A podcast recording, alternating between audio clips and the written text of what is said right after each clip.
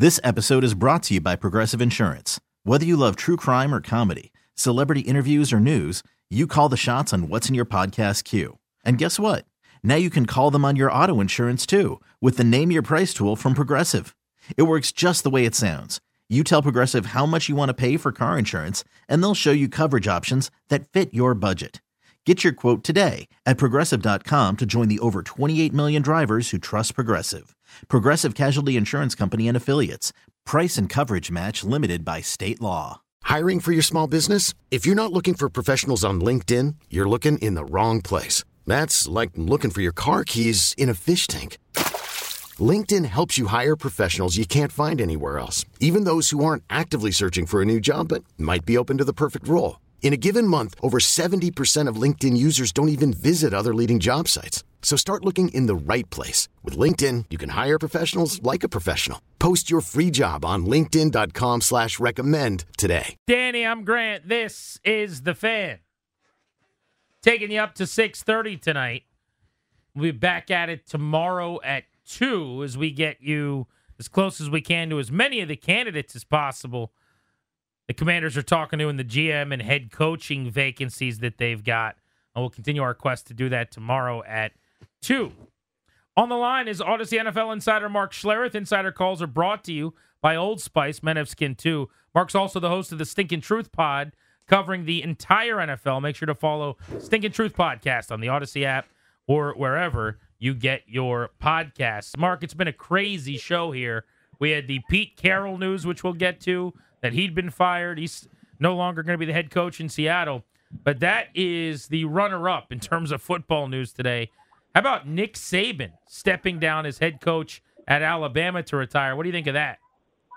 Yeah, yeah, you know, I just heard that myself, which I was uh, fairly shocked about. I mean, obviously he's had an unbelievable coaching run, and the guy's been doing it forever. So, I mean, I understand it, but I guess it's just one of those things you didn't expect because – in Alabama, they just continue to reload. They just get the best talent, you know, the, the, just the best overall athletic talent year in and year out.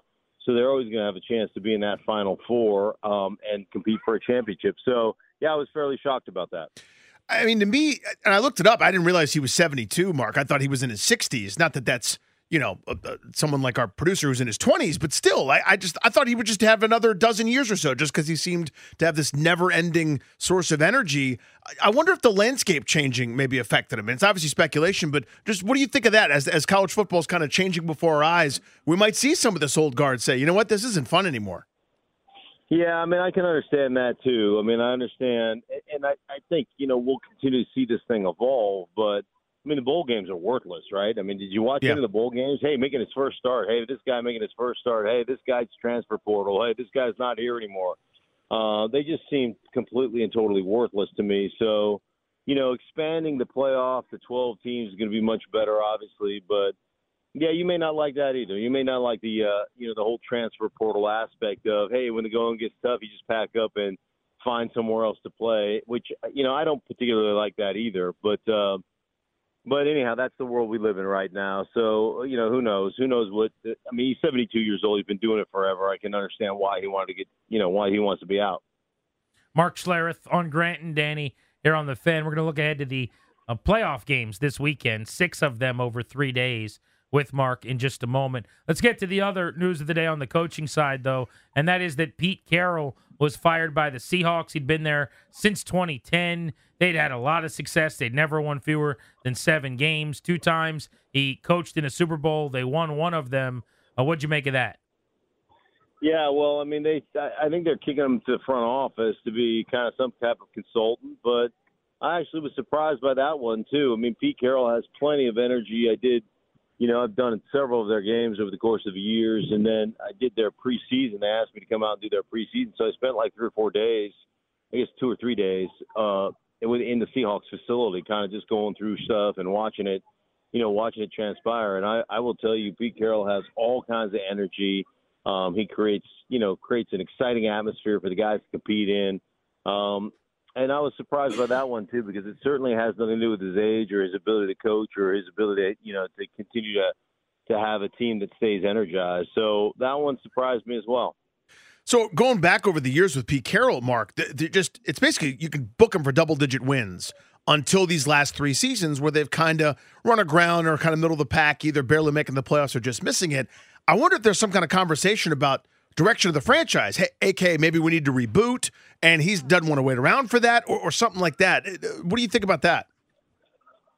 Yeah, I mean, I, I definitely think that there are those conversations. I know that he and John Schneider, their GM, have a really tight relationship. John has done a really good job of kind of rebuilding and rebooting that organization. Um, but you know, again, you just you just never know where they you know where they want to go, where they see themselves in the future.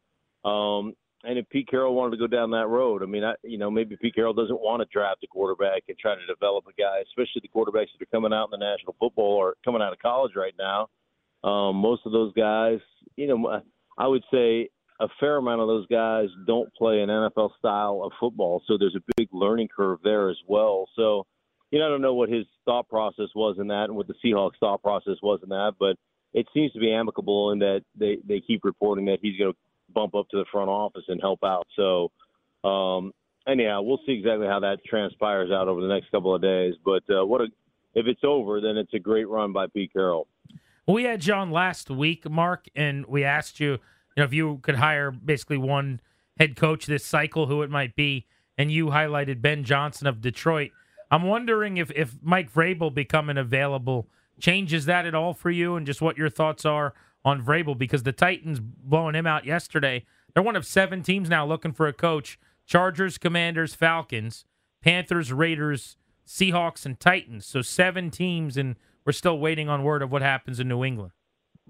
Yeah, um, it, you know, Vrabel Vrabel is interesting because Vrabel has done it over the course of the years without, uh, you know, without an elite level quarterback, so to speak. I mean, he has done it. They have won consistently um, especially in his first four years or so in the league. They've won consistently with Tannehill, and you know they even had Mariota there for a little while. So um, until Tannehill replaced him, so they have done it without that traditionally. Hey, we got to have a quarterback. We got to have the you know the franchise guy. They've really done it without that, and they've done it by controlling line of scrimmage. And in Washington, there, you know, I would tell you that.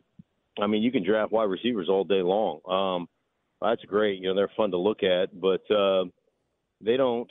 To me, they just don't. That, that's not what wins in the National Football League, especially in these crunch games. It's your ability to dominate a line of scrimmage, your ability to control both lines of scrimmage. So, um, you know, and, and I think they did that on the defensive side of the ball. But last year, of course, they moved on from Sweat, they moved on from Chase Young.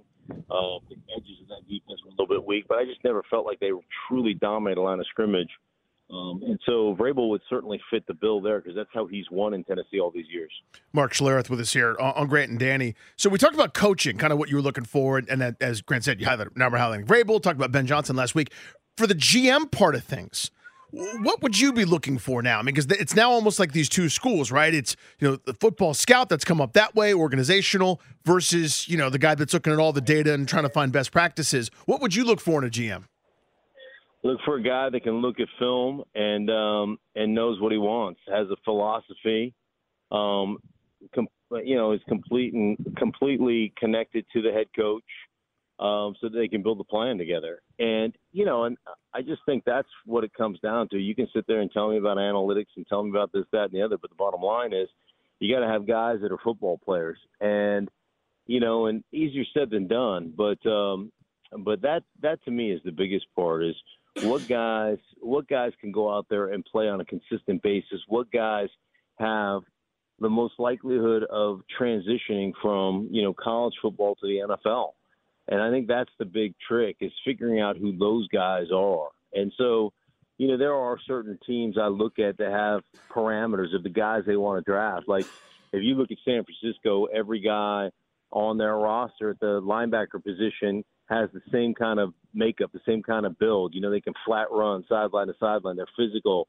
Um, they they tear people up, but the bottom line is they're all kind of cut from the same cloth, and they really have a good sense of what they're trying to go after and the kind of players they want at those positions. So, you know, you just have to have somebody that's in lockstep with the head coach, and they're in this thing together, and you know they're very tightly wound that way. Insider calls are brought to you by Old Spice Gentleman's Blend body wash, providing exfoliation plus 24 7 moisturization because men have skin too. Mark Schlereth on Grant and Danny. Two games on Saturday. Let's start with those. Very, very different matchups, I'd say. Browns Texans feels like it could be pretty low scoring. Obviously, CJ Stroud and Houston have been able to make explosive plays in the passing game. And then you got the Dolphins and the Chiefs. Uh, neither of these two teams coming into the postseason is playing maybe at the level it wants offensively. Miami's been super banged up on both sides of the ball. Kansas City rested its starters. Uh, which of these two games jumps out at you as one that you think could be ultra entertaining? Um, well, I, I mean, I think Kansas City and Kansas City and Miami ultimately looks like the most entertaining game to me, simply because they all have, you know, dynamic playmakers, and obviously you've got Tyreek Hill coming back to Kansas City where he got his start. Um, so, I mean, that's the one to me that seems seems to be the most exciting, if you will. Um, I think the Browns are just a better football team than the Texans. I think the Texans will get explode, exposed in that game, but you know that's why they play those things. But lots of great matchups, no question. But I would say that that Kansas City game, and I usually don't like the flip the switch mentality. I don't believe in that, but Kansas City just feels like a team that can just flip the switch at any time offensively and start to produce. Defensively, this is probably the best defense that Patrick Mahomes has had since he's been there. So I feel like I feel like Kansas City's going to be a real tough out in the AFC. Mark, we know the one seeds in both conference, right? San Francisco and Baltimore, respectively. Who are some lower seeded teams that you think could end up in a conference title game or, or even a Super Bowl? Yeah, I think the Bills on the in the AFC. The Bills, um, dynamic, obviously offensively dynamic. When they were six and six, you know, it was routinely, it was just routine for uh, for Josh Allen to have 40, 45 attempts in a game and that was nothing. And, and you know, he just plays too much hero ball. He just there's not a window that he doesn't think he can fit it into. You know, he'll throw it into a team meeting, not even think twice. And since since they fired their offensive coordinator, replaced him with Joe Brady, um, they have been they have been much more judicious in the way they call the passing game. They've run the ball with a lot more frequency. Um, they've dropped those pass attempts from in the 40s down to you know, in the mid 20s. And so it's really helped them out as an offense. It's taken some pressure off that defense. So they're a team that scares me in the AFC. And then I think the Rams uh, are a team that nobody truly wants to play in the NFC. You look at the way they're playing on the offensive side of the ball right now, and I will tell you, they're playing at a Super Bowl level on the offensive side of the ball. They've gotten their offensive line back together. Um, they started running the ball. You know, they were three and six at their bye and went and went uh, seven and one, I believe, down the stretch. And tell you what, Matthew Stafford's playing. He's a Hall of Famer. He's playing at a Hall of Fame level. Um, offensively, they're really good. Special teams, they've been atrocious. Uh, and defensively, they're just good enough. You know, they've got Aaron Donald, who's a superstar, but they've got a bunch of young rising players like Kobie Turner. Uh, Bobby Brown is a really good young player. They've got a guy by the name of um, uh, Byron Young. Uh, Byron Young is a really good young player. Um, Quentin, um, oh gosh, uh, Quentin Lake. He was the son of uh, Carnell Lake, a really good young player. So they got a bunch of rising players, and they've got one superstar that you're going to have to contend with. Mark, ultimately, as this journey goes on in the, in the postseason, like the league has changed so much in terms of offense. The league has changed so much, uh, you know, in terms of point scored and the emphasis with all the head coaching and things like that. Is there a team that's not built that way? Again, kind of along the similar lines that we're talking about the Bills on offense and the Rams on offense. One of these maybe defensive first teams that might surprise some people. Uh, I don't, you know, I don't know about defensive first teams. Um, you know, the the two defenses that are the best both have the number one seed. So you know, I mean, I don't think there's any, I don't think there's any, you know, any question with Baltimore and San Francisco as good and as talented as they are.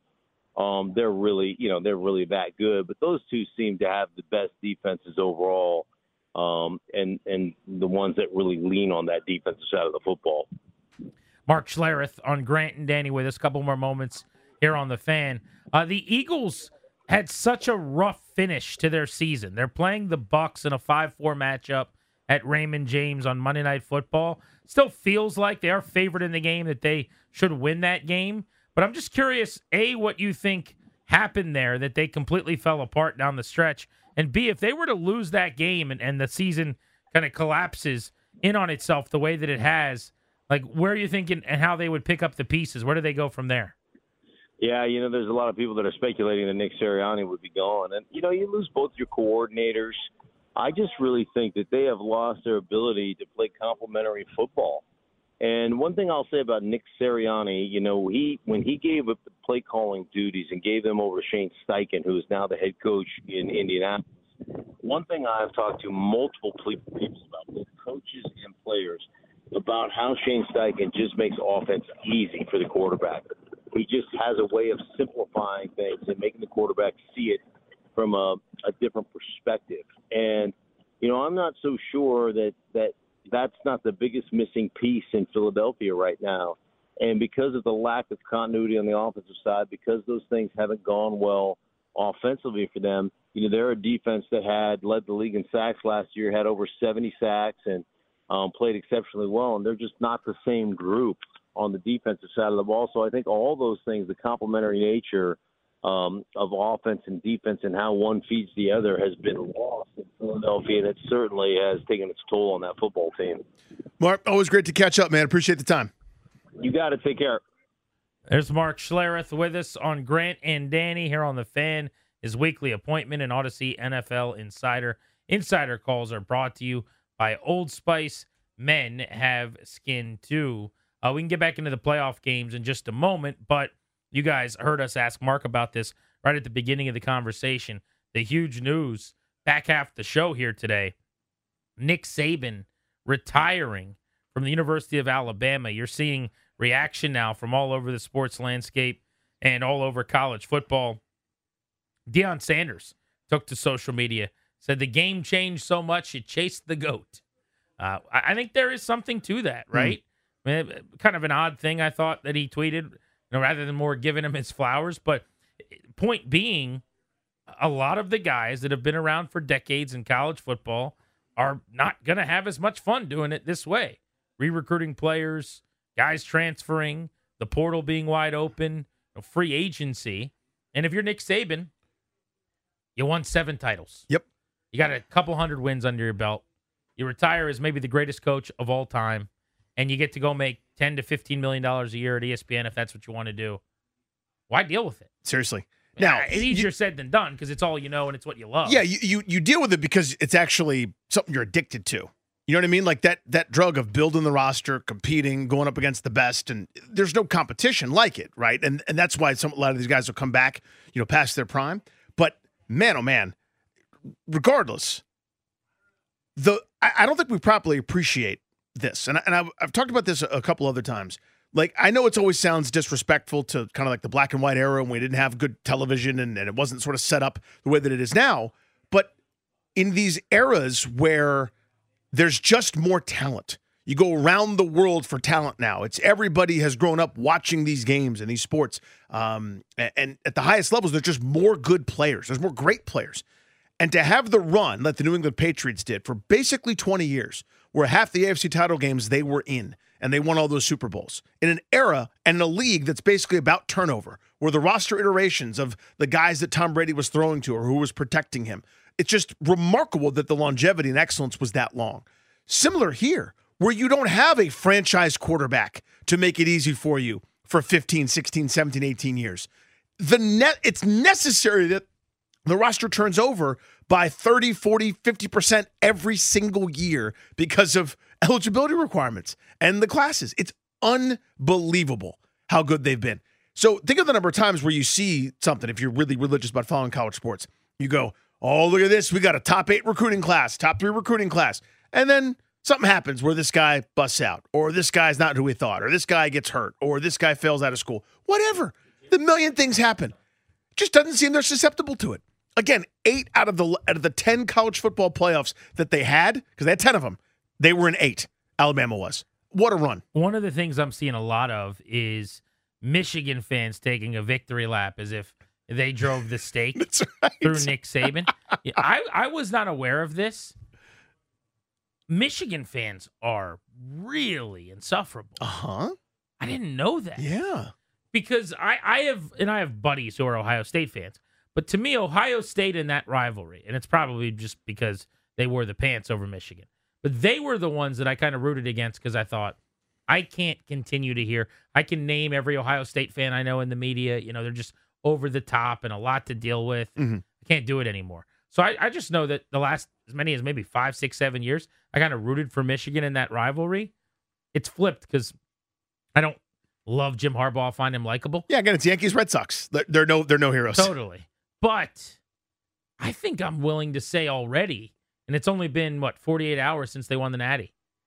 I think Michigan fans are way more annoying than Ohio State fans. Oh, I don't know. I don't know. The, the, the recent they were it was hard to find them. It's been a lot for a while, man. Yeah, during during Lloyd Carr times, and uh, you know some of the other dudes that were there, Sure. they were they're sort of laying in wait. Now that they've got a little swagger to them, there's a little strut. After, again, national title will do that for you. But that's true. I, I guess Ohio State has not won a recent enough national title for me to to have it, you know, top of mind necessarily. But it's just been so loud and obnoxious. Yeah. Generally, it takes a couple of these before you start to go, all right, that team cannot win anymore. Like I still find the Warriors pretty likable. How many times have they been in the NBA Finals? How many championships? And I'm not out on them yet. It's a little boring at times. Mhm. It's changed the last couple of years, obviously, but one title, One. two days, and I'm going. Good on Michigan, Yeah, I'm good. I'd love for someone else to step up. but that's the new ya. bit. Is is they're Yeah. claiming basically that Harbaugh was the man that ended Saban's run. Slay the dragon. Not sure that that's exactly uh, what played out here. The other huge news of the day: up a level to the National Football League. Pete Carroll fired by the Seattle Seahawks. So yesterday it was Mike Vrabel in Tennessee. Today it was Pete Cab- uh, Carroll, which means there are seven head coaching openings now. Chargers, Commanders, Falcons, Panthers, Raiders, Seahawks, and Titans. Commanders today spending the afternoon interviewing multiple GM candidates, including Ian Cunningham and Alec Halaby of the Bears and Eagles, respectively. We'll be back at it at 2 o'clock tomorrow to discuss the latest with the Commanders. One final time at Rudy's Golf, my friend. That's right. Can't wait to share it with you Let's eat some buffalo wings together. and go to Rudy's.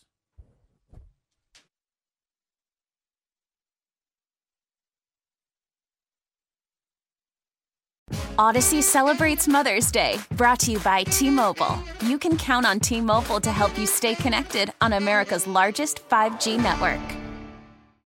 Oh, oh, oh, Protect your vehicle's engine with a full synthetic oil change and save with Mobil 1 at O'Reilly Auto Parts. Purchase five quarts of Mobil 1 full synthetic motor oil and receive a $10 O'Reilly gift card after rebate. See store for details. With your Mobil 1 purchase, you'll also receive two times points during O Rewards Bonus Points Month at O'Reilly Auto Parts. Oh, oh, oh,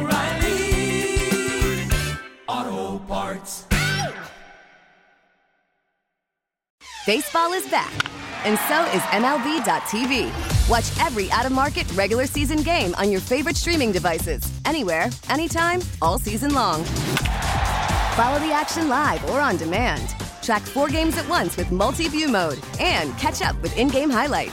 Plus, original programs, minor league broadcasts, and local pre and post game shows. Go to MLB.tv to start your free trial today. Blackout and other restrictions apply. Major League Baseball trademarks used with permission.